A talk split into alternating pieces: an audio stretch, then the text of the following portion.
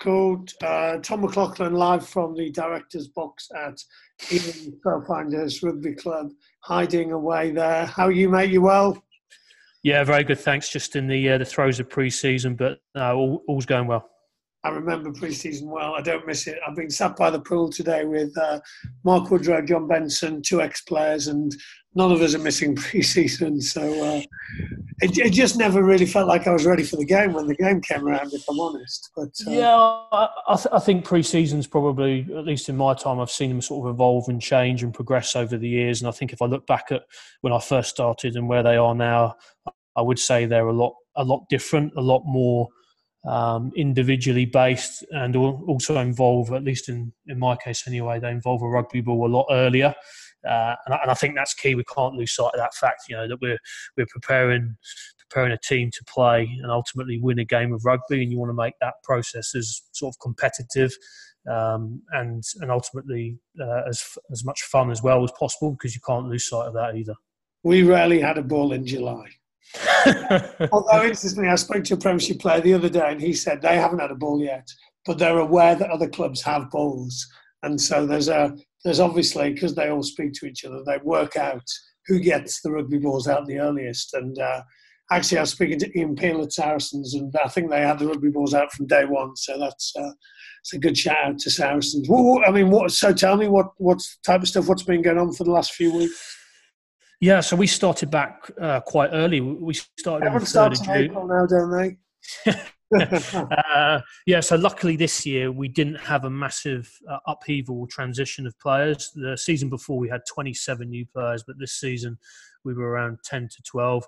So we started back on the uh, on the 3rd of June, uh, and, and ultimately we've been preparing and, and, improving our, our game plan and our style of play from from day one. Really, uh, that's on sort of a a generic overview.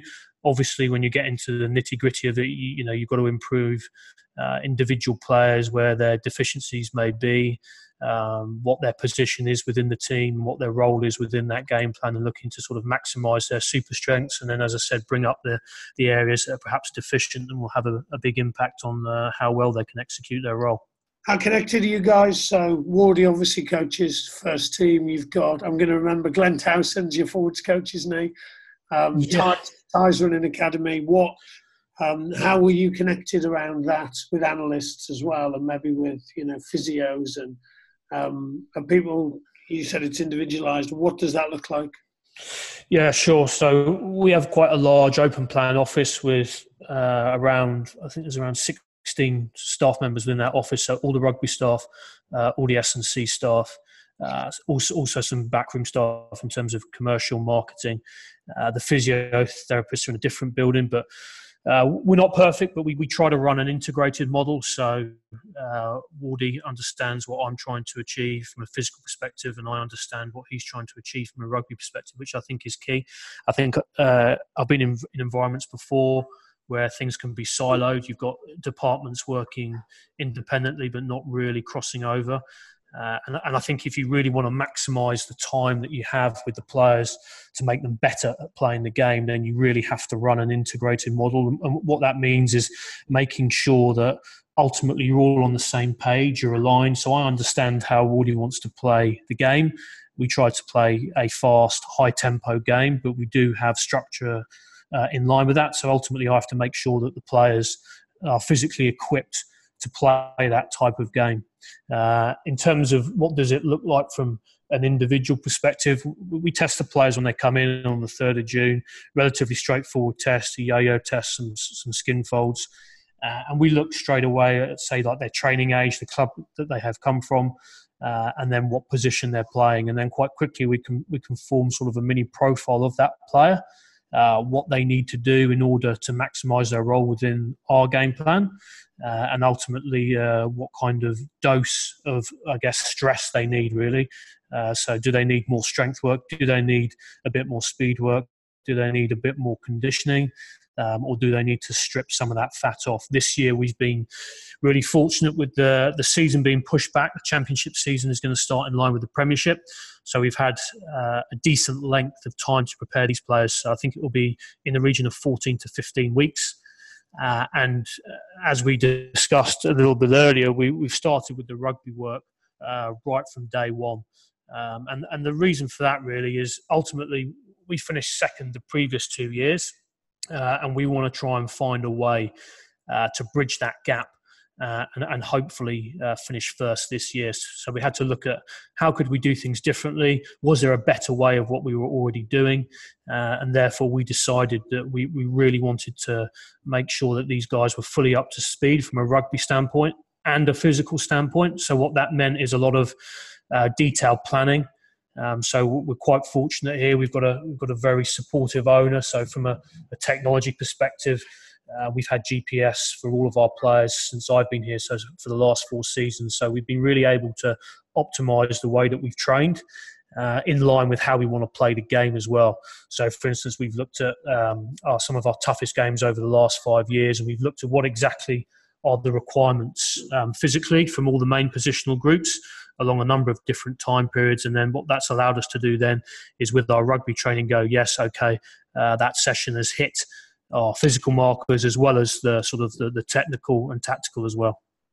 How um, and, and I, and, I, love the fact you've got an open plan office. I would be aware of lots of clubs that have actually, when they've moved away from that formation, it's it's led to stuff not going so well, and they've returned to that formation. Um, how integrated are you, even in terms of low? Let's say there's someone who can't tackle, you know, who's struggling to tackle, and it's a it's a physical issue. Um, would it would it be that depth of conversation? Actually, you know, player A is struggling to tackle on his right hand side, and it's because of this. And so, actually, there's some conditioning stuff that we need to do to help support him become better at it. Would it be that depth of of integration? Yeah, definitely. So I sit next to uh, Glenn Townsend, the forwards coach in the office, and then opposite me would be uh, Woody, the director of rugby, and then probably to my left would be the uh, the head analyst as well and then we have all the other staff who already mentioned within sort of a five meter or ten meter radius, really. So yeah, we would we would we would chat informally in the office. We also have a regular meeting first thing in the morning just to outline the day, um, any issues from the previous day as well, and then at the moment. Uh, we have uh, the end of next week. We actually have sort of performance one-on-ones with each player, and that would be myself, uh, Wardy, and Glenn. So we would go through say the previous 10 weeks of training any physical um, goals we'll have for the player any any rugby goals for them as well so i would say it's it's integrated probably to the highest level that i have seen or experienced uh, it's but as i said it's not perfect but um, it, it obviously there are times of the day when it can get quite hectic in that type of office but um, i also think probably that the strengths would out, out, outweigh the negatives cool and you've you've clearly been in some other reasonable environments. You've been in, in Bristol, the great city in the world, uh, with, with Big Pat, and uh, Wasps more recently as well. What type of stuff have you learned from those environments, or what have you taken from those places? Yeah, I mean, when I when I look back, and it's quite easy sometimes to to sort of lose sight of that. But when I look back, and I started at Bristol in 2005, I think I've been quite fortunate to for so far for my career to span sort of the, the early days of professionalism right to where we are now. So I look back at Bristol and working with some um, some colourful characters there like uh, uh, Mark Regan, Darren Crompton in terms of player wise. I'm uh, imagining then... you were fun. But no, but I, I, I, do any I exercise. Think, I, I no, definitely. But I think sometimes, at least now, the game is losing some of those characters, and I think those characters uh, albeit that they would have been a fitness coach's nightmare. They, they keep you on your toes and and they uh, they keep you honest because at the end of you know I always look back and you know you'd have any type of session Ronnie would call it a sandwich filler if it wasn't you know like just a pure rugby session or a pure weight session. So I sometimes refer to those days, but no, definitely um, at Bristol. Uh, some some really good highs, some lows. Uh, obviously, just missing out to Exeter in the, the first championship season. Um, but again, probably what Bristol taught me in those early days was the squad that was assembled before it got relegated, which did okay. There was a lot of experience in that squad, and I think that's something you can never lose sight of, both as a coach and as a player. I think that that depth of experience, um, you know, it provides you context and it provides you uh, ultimately more nous to rely on when you have to make uh, tough decisions. Uh, but then, yeah, going through into to Ireland was a was a fantastic experience. So I, I, moved there in 2011, and that was really sort of at the beginning of Connacht's journey into more of the limelight. So the first two years that I was there, we had uh, we had qualified for the Heineken Cup by default at the time because Leinster had won the trophy. Uh, so we, we got in through the back door really. Uh, but Eric Elwood was the head coach there at the time. He sort of had been at the province as a player and as an assistant coach and as a head coach. Uh, and he was he was a great guy to work for. He's very down to earth. Uh, obviously, sort of led green, so to speak, for the province. Wore his heart on his sleeve. Uh, and then for my last season, um, Pat Lam uh, came in, and uh, and again that was it was really interesting to learn off. Pat came from a school teacher background he was very sort of regimented and organised in the way uh, that he wanted things done.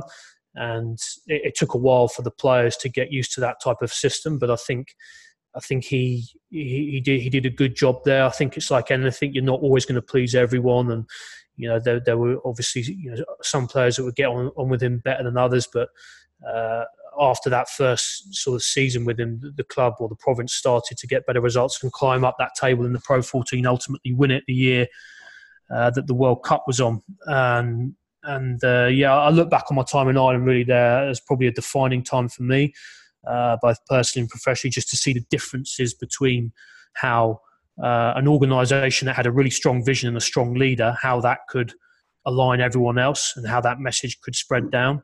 And I, and I think Pat did that, or at least sort of built the foundations for that in my last year at Connacht. And uh, I then decided to move back to the UK, and there was an opportunity at Wasps in, in an assistant S and C role. And again, it was it was a very very very different environment from Connacht in that I found it very uh, very laid back. Uh, albeit it probably suited the the players there at Wasps. They you know they had quite a very expressive style of play, probably not as much structure as what I had been used to in Ireland.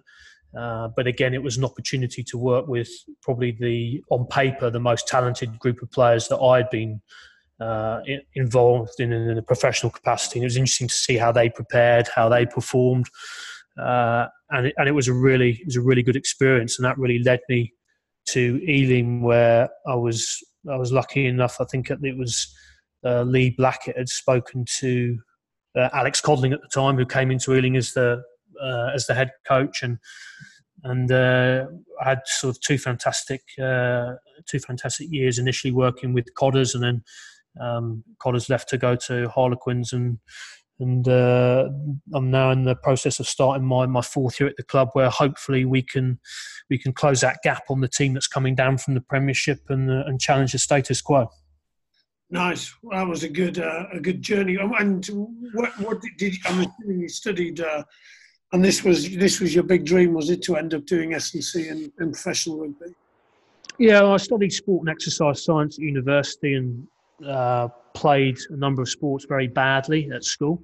Uh, as probably most S&C coaches would attest to, or little majority of them. A little less coordinated than normal coaches. That's exactly. That's what I've heard. Uh, um, but no, I, I kind of uh, I'd sort of approached a few clubs. It was back in 2005, and that was where strength and conditioning was just starting to get its its name in rugby. Uh, and Bristol was an opportunity that came up uh, quite quickly, and and it was a baptism through fire because I think that season when I was an intern, it was only me and the head fitness coach. That was the strength and conditioning department. Whereas if you fast forward sort of 15 years, I mean, the, the landscape's changed remarkably in, in terms of what uh, professional rugby clubs will offer. What do, you, uh, what do you wish your course had taught you? So, what's the stuff yeah. you're thinking? Oh, if I was in charge of S and C coaches mm. courses nationally, I would introduce A, B, and C. What would A, B, and C be? I definitely think more of an applied uh, element to the course in terms of actually practical coaching, and and I would also say dealing with different types of personalities and controlling a group. I think a lot of courses back when, at least when I was studying, they gave a, a very thorough ac- academic grounding. I think a lot of S&C courses now are, are realizing they have to um, provide more of an applied uh, provision to their course.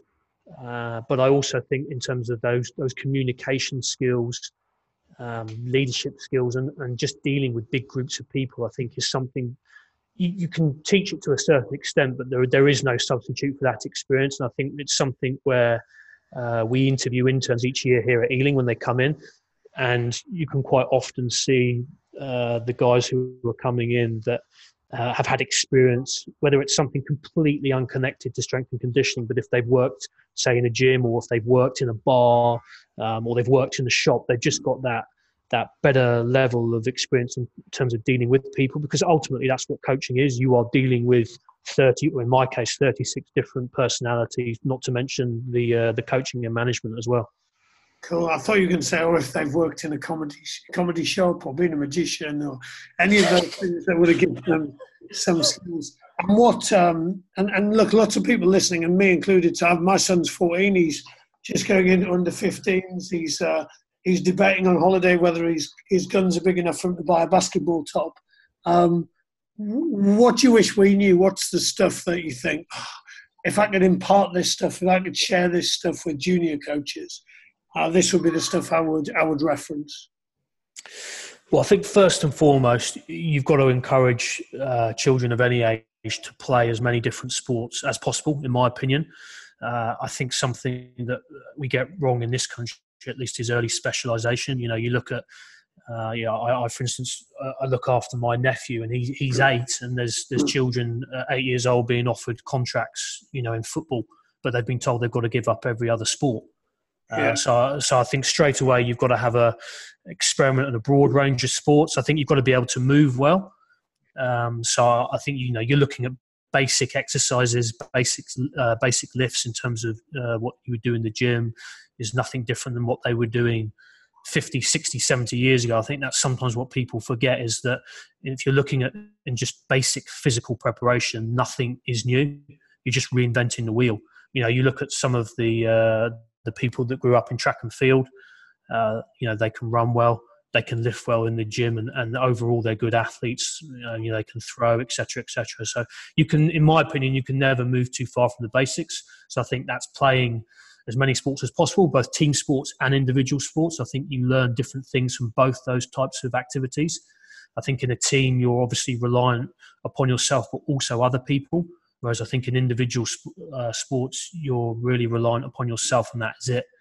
Uh, so I think if I could sum it up in, in several different areas, it would be the breadth of experience within different sports, uh, and then also how you move. So sticking to the basic lifts, uh, I definitely you know would be trying to discourage 14 or 15 year olds away from spending an hour in the gym working on their arms, for instance. you, you, you might you, you, might need to give them ten minutes at the end just to satisfy their ego, but I'm not sure. Uh, I'm not sure. I'm not sure. Uh, yeah, I'm not sure he would. Um, he would manage without the uh, without the gun work. Um, yeah, I mean, it, it, and, it, and, it's interesting because once again, I played professional sport, but I didn't really go to the gym till I was 20 years old. Um, I definitely didn't lift until I was into my 20s. So I yeah. didn't do any kind of Olympic lift like a clean or a yeah. deadlift or any of that stuff until I was into my 20s. Um, yeah. I'm, and, and younger and younger, I'm starting to, you know, so spent a bit of time over the summer coaching camps, and I definitely see a lot of kids who are taking this type of stuff much more seriously now, whether that's yeah. body weight stuff or whether yeah. that's actually lifting stuff. Um, yeah, I mean, and I guess the demands of the game mean that that's that's the case now, I guess. Yeah, but I, I, think it's like anything. There has to be a balance to it. I think if you go one way and that's all you do, you just do rugby and you spend ages in the gym and you're only 15.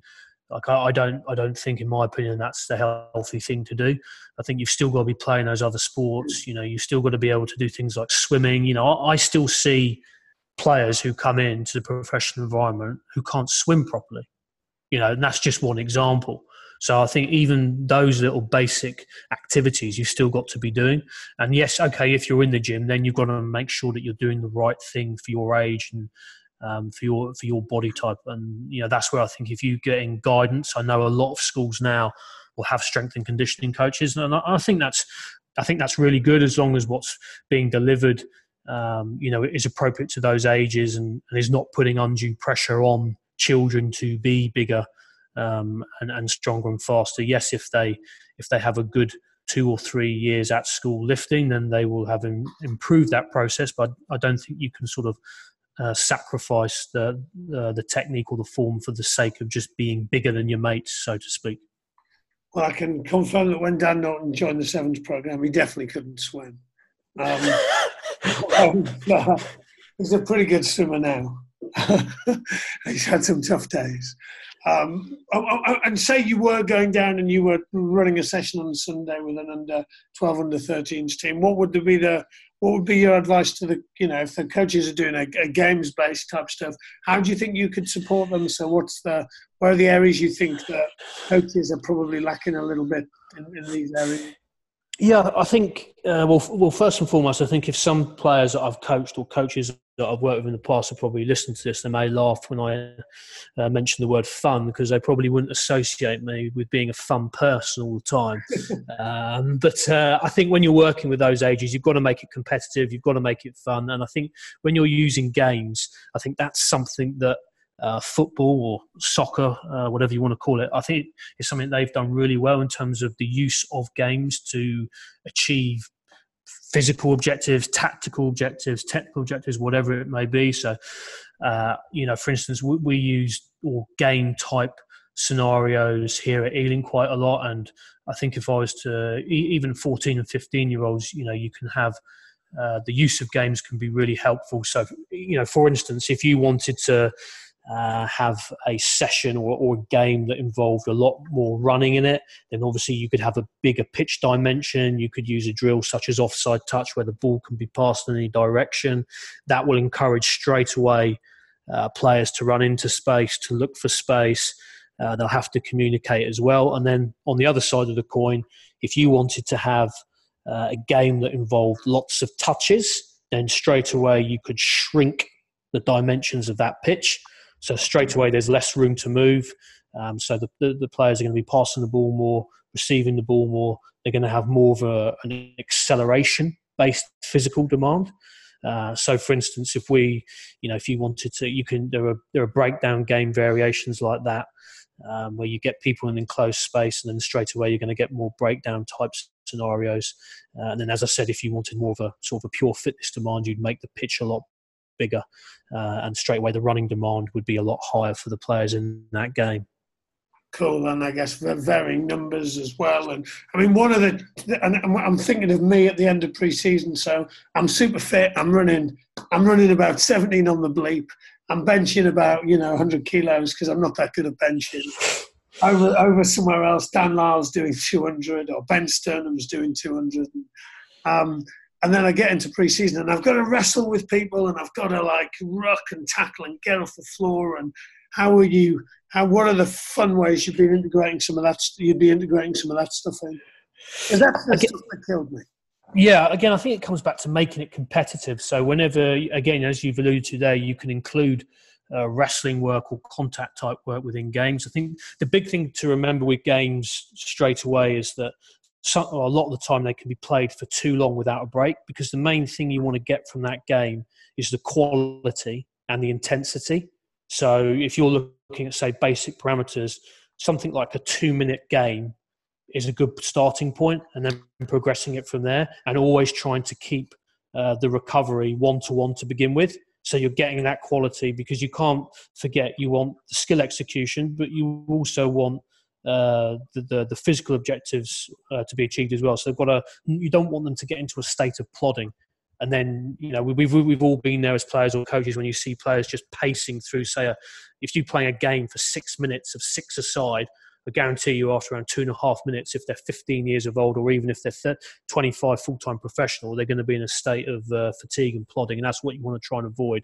But if you were, if you were say to answer your question, to implement more of those contact type scenarios, uh, for instance, you could get them to do wrestle type drills within that two-minute recovery or you just you blow a whistle anytime throughout the game and they've got a pre-designated partner they've got to run to them uh, and perform some type of grapple work um, I think you know the, the use of uh, wrestling has now been sort of prevalent in rugby for the last sort of eight years, really. So there's, there's lots of uh, different types of drills out there, and really your imagination is the sort of the limiting factor in how you implement them with you know implement that within a game. Another way you can change the stimulus in the game is man marking as well.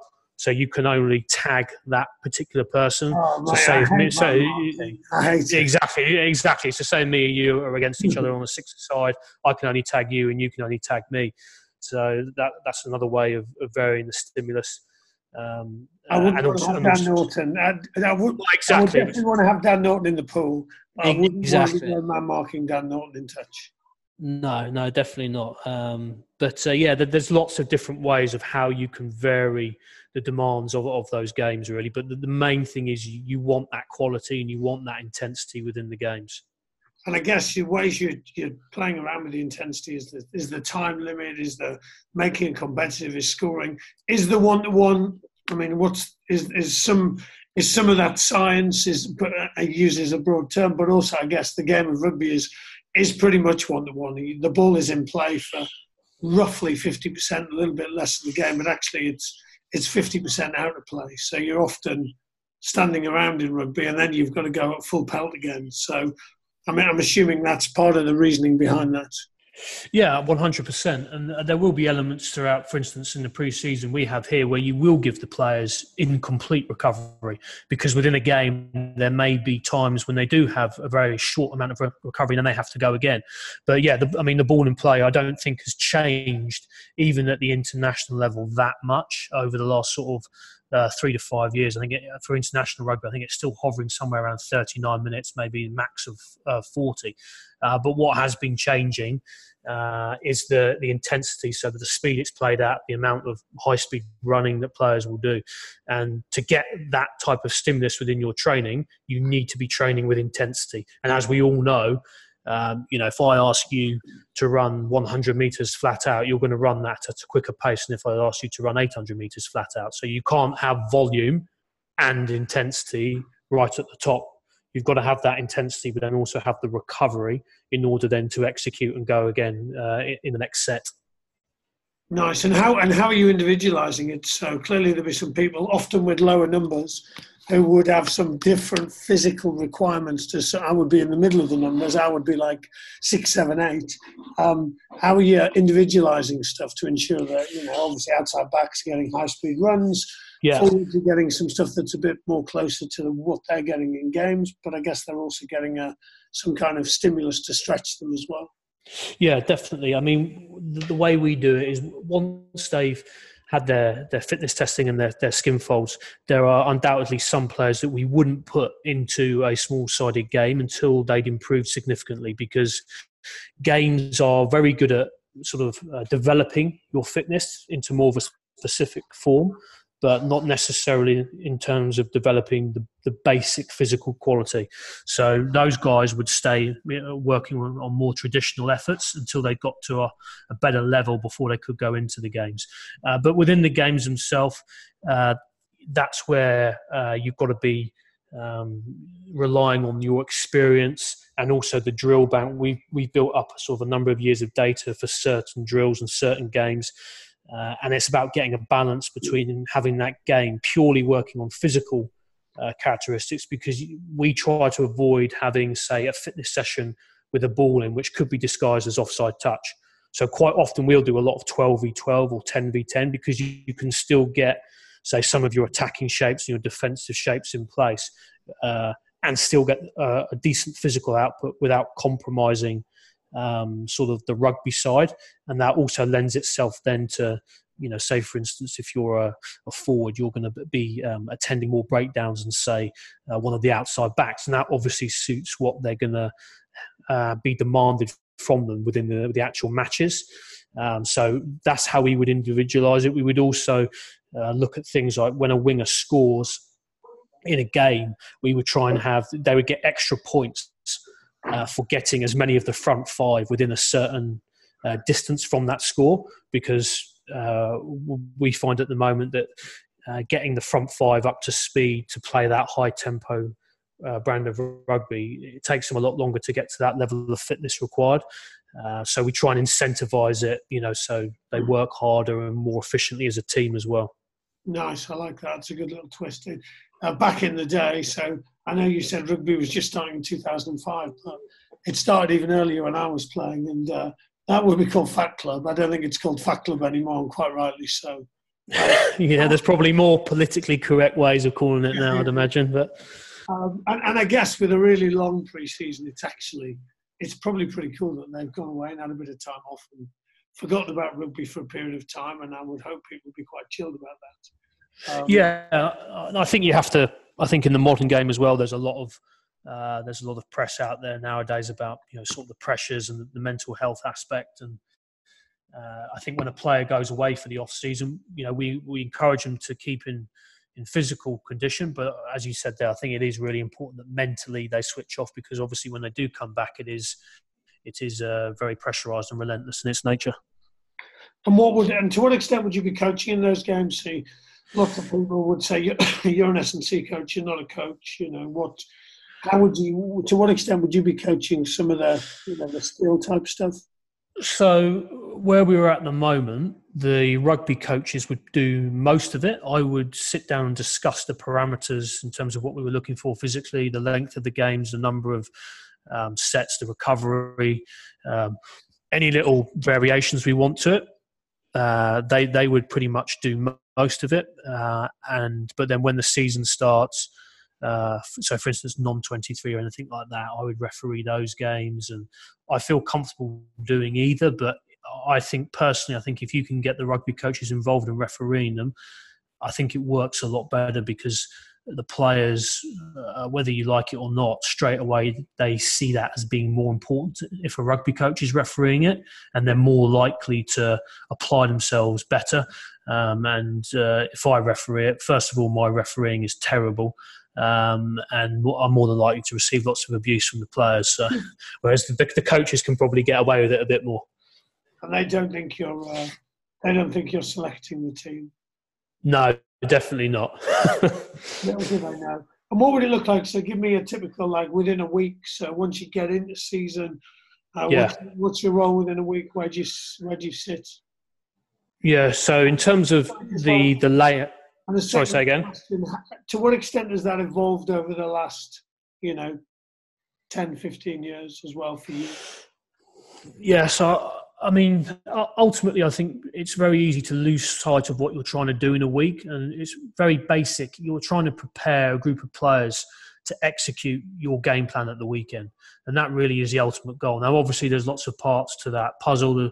Um, there's lots of plates that need to be spun, but ultimately, uh, in a normal seven day turnaround, uh, so playing Saturday to Saturday, we'll come in on the Monday and that pretty much is like a, a, review and preparation day, we call it. So we, we, review the previous game. There'll be lots of unit meetings, individual player meetings, team reviews. Um, we'd also have a light rugby session where we'd look to prepare our game plan for the following week. What do we need to change? What little uh, sort of uh, nuances do we need to put in there? That'd be quite light. Uh, and then the following day, we would call is uh, so pace. So we look to execute everything at full pace, but with full recovery. And that's really where you're sort of ramping up the preview aspect and um, implementing the game plan you're going to play at the weekend. And then on a Wednesday, we call it our pressure day. So you're looking to put that plan under pressure. So that would involve lots of, say, uh, long ball in play periods, so two, three, four minute periods, really stressing the players. Uh, and then we would have Thursday as a training free day. And then we'd have quite an, a short but quite an intense team run on the Friday. That's um, changed. That's changed, doesn't it? It has. Like I've worked with both models. We used to work with a Monday, Tuesday, Thursday, Friday, and we experimented with it towards the end of last season. Uh, and we found there was more of a natural flow to what we're doing now in terms of the layering of information, uh, but also getting the players up to that peak on the Wednesday and then them having a day off on the Thursday and then quite a, a fast paced team run on the Friday. Uh, we found that the players were, and again, it's only anecdotally, but they felt a lot fresher going into the games. And and also they they liked the flow to the week in terms of uh, the progression and intensity of the sessions from the Monday to the Tuesday to the Wednesday. Uh, and ultimately, as long as they were still getting their, their day off, a lot of them, that's what uh, they were worried about. But uh, and ultimately, we've got results. You know, you can, uh, but but that's not the be all and end all. We try to look at it objectively at the end of the season as well, and, and how did some of our session intensities through our GPS compared to the old model. And so far, we're happy with this new way, and uh, this is that's what we'll be working with moving forwards. Yeah, cool. And, and that will be becoming the norm as well for people to start to give names to sessions. So installation or the game session, or as you, you know, the past. Exactly. Will be a bit more, bit more common. How do you? Um, uh, two other questions. One is around recovery. So, how does what does recovery look like for for for, for players and staff? So, yeah. clearly, season's very long. Um, it's pretty relentless. Championship. Um, yeah week to week to week to week, yeah. Irish, whatever competition is running. How sure. do how do players recover? How do how do staff recover? So if we take the, the player one first, I think uh, player recovery, you have to get the foundations in place uh, initially, which is they have to be in good habits sleep wise and from a nutritional perspective. Now, that doesn't mean that we're expecting them to live like monks, but what it does mean is that for 80% of the week, they're able to get eight to nine hours sleep a night. Uh, they're able to eat um, good food from naturally resourced uh, products. And they're not, you know, not ingesting too much processed and sugary and salt and all that, all that kind of uh, rubbish, really. So, nutrition and sleep are the first building blocks for their recovery. And then on top of that, uh, we take quite an individual approach. So I used to be in the past would have like standard ice baths. Everyone has to do them, but then really, if you've got someone, I can remember Dan, at Dan Bristol. Norton, uh, Dan Norton doesn't have ice baths. I can remember. I can remember at Bristol. I can remember vividly making them getting the ice baths in the winter, and uh, Roy Winters at the time um, hated getting in them, and then and then ultimately, I suppose through experience, age, and wisdom, you go, yeah, probably what I was doing then was a bit uh, counterproductive because when you're in the winter in the UK and you're trying to get players into ice baths, they're probably better off spent uh, spending some time in the sauna because the one thing we don't get in the UK is heat in the winter.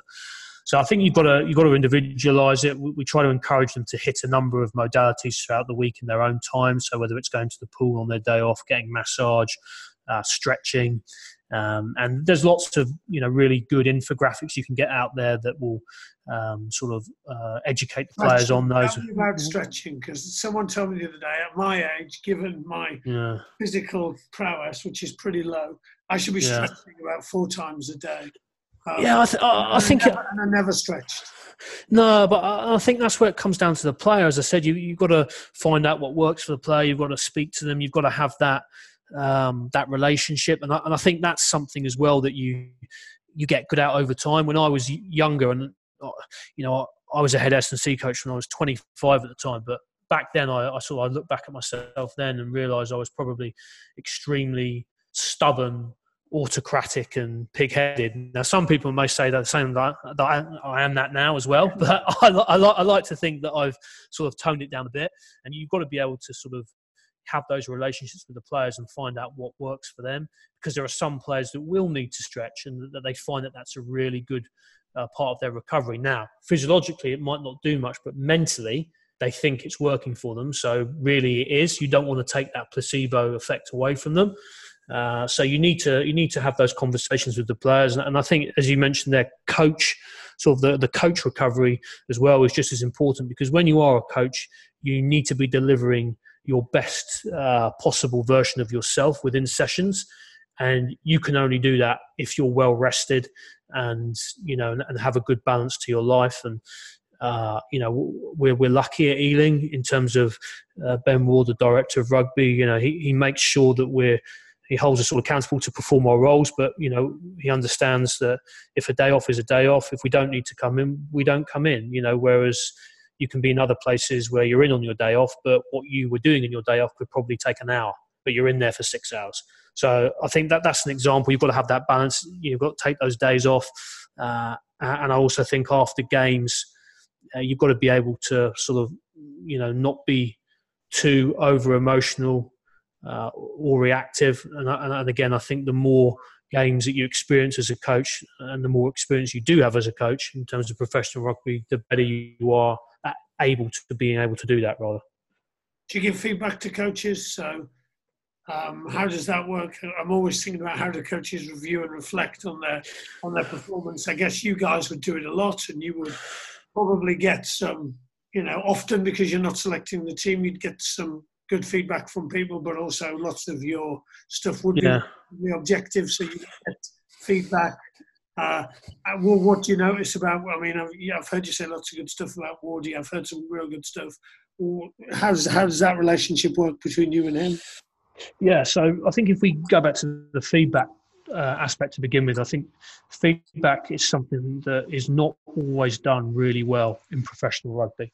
Uh, and I think, and I, I've been lucky enough to, I've read quite a few uh, books, but also sort of spoken to people firsthand within the uh, the military world, and I think feedback is something they do incredibly well.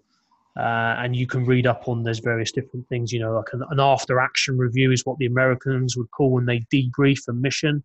Um, the Brits may call it, uh, I think they used to call it uh, some sort of a wash up or something like that. And essentially, what it is is is reviewing a performance as a group, but with n- no egos involved. Essentially, so if you had six people and there were two people there with a, a senior rank, it would involve having a conversation, but like you were all on the same level.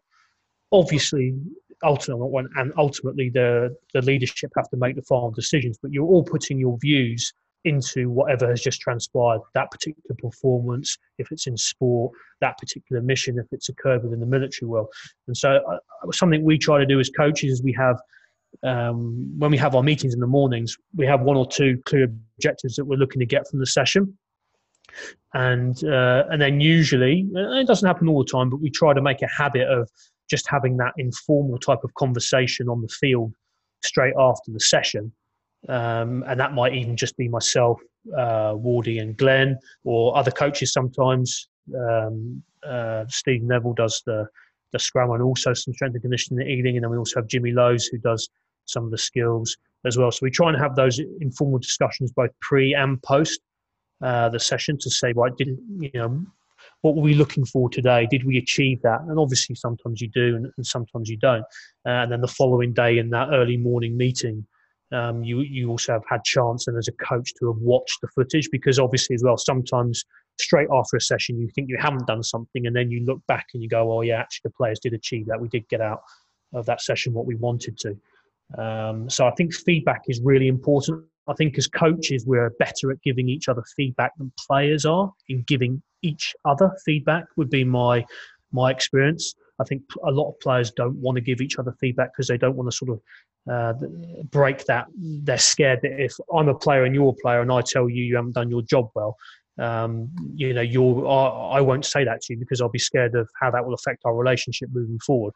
Whereas I would say from a coaching standpoint, uh, we would find it a lot easier to say, or oh, that session didn't flow well, or your bit of the session I didn't think achieved X, Y, or Z, whatever it may be. Um, in terms of the relationship that I have uh, with Wardy as well is, uh, you know, it's an open and and and, uh, and transparent relationship. Ultimately, you know, any any sort of head strength and conditioning coach, um, head of performance, my job is to serve the needs of the rugby program, in my opinion, and create an environment um, that, that is an extension of what he wants to achieve um, with, within the club. Uh, and that's both uh, physically, um, cu- culturally, um, and, and and psychologically as well. And you know, you, you, do, do, we get it right all the time? No, um, uh, but we're always trying to get better um, each day, and you know, and, and each season. Cool. How do you? How are you doing the culture? How are you supporting the culture of the uh, program? Well, I think first and foremost, any any type of sort of leadership or culture, you, you have to be able to uh, to lead yourself, and uh, you, know every every day at work and away from work, uh, I, I, try and have you know make sure that I'm honest, uh, have a high level of integrity, um, and that I reflect the the behaviours or the traits that I would want in a team. You know, things like self discipline, hard work, uh, being open to feedback. So, for instance, you know, at the end of last season, I sent a few players, you know, a series of questions actually that I got from the. I don't know if you've read the book, The Culture Code by Daniel. Um, oh, what's his surname? Yeah, Coyle. That's the one. Yeah. Uh, and and I found that a really good book and there were I can't remember which chapter it was in, but they were talking about feedback and three questions that they were asking, and uh, I, I, gave I gave that to a number of players. It was anonymous, obviously, and so I, I think you've you've always got to be open to improving, and I think if you're not, then it probably says that you're quite insecure in yourself, professionally or personally. Um, so that's how I would try and affect the culture. Firstly, is by my own example, because I think um, I think it was uh, who was it? It was uh, there's a book by uh, Admiral McRaven who was the commander in charge or planned the operation for um, when they when they uh, killed Osama bin Laden. And he had a quote, and he and he said the quote that he had was, um, "People don't listen to what you say; they watch your feet." So ultimately, saying, you know, you can talk as much as you want and you can say all these things, but ultimately it's going to come down to your actions. You know, your, your actions will speak volumes. Uh, because um, as I'm sure you have, you, there's lots of organisations in sport and outside sport that have these, uh, you know, these, these, values put up on the wall. And, and actually, in actual fact, we did about uh, 16, 17 months ago. We but we spent quite a lot of time and effort into getting these values up to scratch and um, they pretty much were null and void two weeks into pre-season when uh, you know we lost our head coach to you know uh, uh, to a team in the Premiership. So you have to. We've probably gone the other way a little bit this year, but just trying to have less words, but um, plastered up everywhere. But just trying to be very specific in how we want to go about ourselves on a day-to-day basis. Yeah, Shane Fletcher from the Crusaders. And one of the things I loved when I spoke to him was he spoke about, uh, so he went into Birmingham City and he said, I loved it because all the coaches were on their toes. Yeah. So I just, you know, it would fuel all my biases.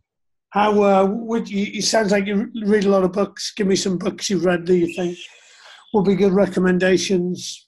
Oh, lots. Yeah, I have, I have read lots actually. Um, I think the Culture Code is a really good one. I think probably people from, say, coaching uh, right at the lower level, right to the top, or, or even if they're not involved in coaching, would get a lot from that book. Uh, I'd also have to say uh, there's a there's a guy that's helped me a lot. It's been a mentor for me. A guy called Floyd Woodrow. He's written two books. Elite, um, elite, elite, and the Warrior. Um, starts with the Warrior. Something I can't remember the second one. The Warrior, the strategist, and something. It, and that's about a compass. How a compass aligns all your your sort of your, your, yeah, that's it, your goals, and, and that's that's a really good book. Uh, I think some of the books at the moment in America that are sort of a couple of guys have come out and written. I think you know, obviously, your Extreme Ownership by Jocko Willink is quite a good book. Uh, again, for all different types of people involved in sport and non-sport. Um, what if someone also, was trying to do a bluffer, you know, a bluffer's guide to S and C young yeah. want to go somewhere. What, is there any websites, any coaches? I quite like some of the stuff. I think it's Jeremy Frisch does on uh, Twitter, but any other places where you're noticing some people doing some good stuff?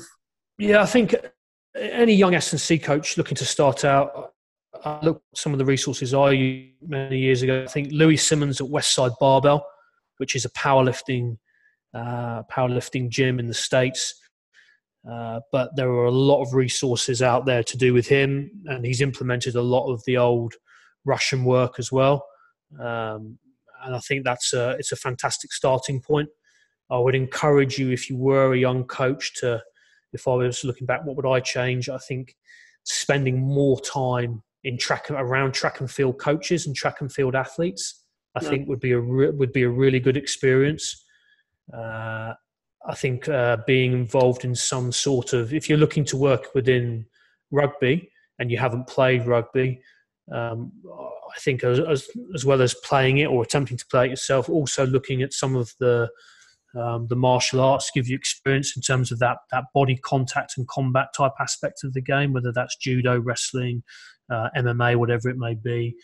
Uh, good website is Elite FTS which is an American website that's got a lot of uh, really uh, good experienced people writing on it, all the way from people who are working in powerlifting, people who are working in American football, track and field, sort of the whole spectrum in the States. Um, I think from a sports science perspective, I think Australia is probably uh, a good place, as, long, as well as the UK. I'd say the UK is is probably almost on a level playing field with them now. But I think if you if you were looking to visit any places, I think some of the AFL clubs, uh, the budgets that they have and how they use uh, sports science and the level of staffing they have, I think, uh, are probably still right up there and ahead of um, most places in the in the UK and, and, undoubtedly most places in America. I think America's just starting to get to grips with GPS and sports science, which some people may find strange, but some aspects of uh, American football can still be quite in the dark ages. But I think they're slowly coming out of it, and I think once they do, they'll sort of they'll progress even more. Really.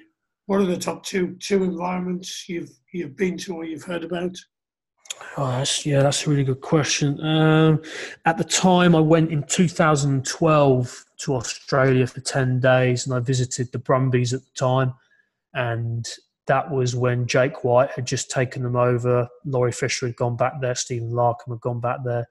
Another guy who was a mentor for me, Dean Benton, had just uh, gone back there as the head of athletic performance. I think that environment for that particular time, I've, I was there for two and a half days and I thought it was – I thought it was fantastic, just in terms of the whole operation from bottom to top. Rugby, S and C, they were very integrated at the time, which was still quite a new concept. That would definitely be one. So getting the uh, time, so you can go back seven years. yeah, yeah. So that yeah that that would have been 2012. Uh, more recently, I think from a in a pure just in rugby, I think Ealing we've been lucky enough to go up a couple of times to train against Saracens and I think the environment they have up there, just in terms of uh, how welcoming they were. How welcoming? Uh, I thought, yeah, yeah, definitely. I, th- I, thought they were, they were. It was a really good place. It had really good vibes, um, and I would have said that even if they'd been top of the Premiership or if they'd been mid-table. So I think that's a, a credit to obviously the a lot of the, the coaches and the players there. That environment was very good. Um, most welcoming, anyway, anyway, most welcoming rugby environment I've been in as well. Yeah, no, definitely, and I, and I, get the same when I speak to other people that have been there, um, because I'm sure there are places that you can go in the Premiership that aren't like that. Um, and I the fact that they are, the, the fact that they are like that, the fact that they are like that, and they have won it and been so successful speaks volumes. Uh, non-rugby, trying to think any any ones that would be non-rugby. Um, yeah, I'll be struggling to think off the top of my head for non-rugby ones. To be honest, maybe I need to broaden my horizons and get yeah, out to the non-rugby ones a bit more. School is my favourite. I'm going to do. I'm going to finish with the one words. I've got some one worders. yeah, you're going to give me a one word response. Um, okay. Lots of these are people. Lots of them are clubs. Okay. So only because okay. I people. Uh, uh, Ty Sterry. Friendly. Really? Uh, Glenn Townsend. Passionate. Uh, ben, apparently, I had a fight with Glenn Townsend once. Uh, ben Ward. Ambitious. Uh, Ealing. Progressive. Connacht.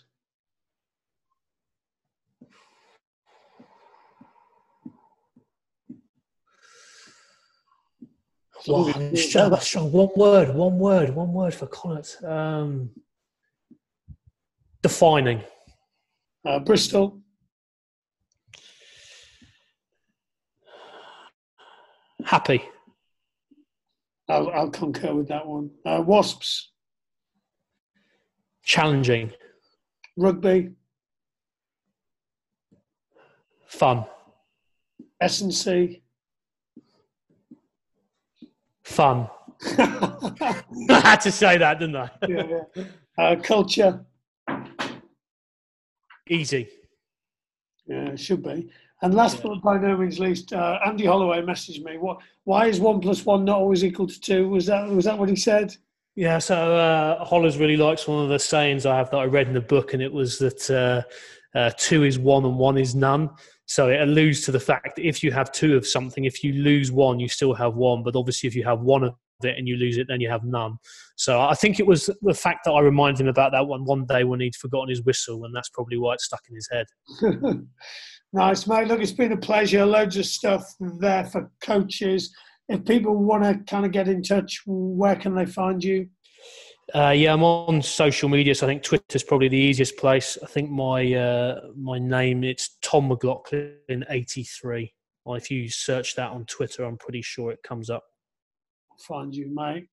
awesome. Enjoy the rest of pre-season. Uh, have great fun sleeping in the director's box tonight. no problem. Thanks very much. I will speak soon. Cheers, dude. Cheers, mate. Take care. Bye bye.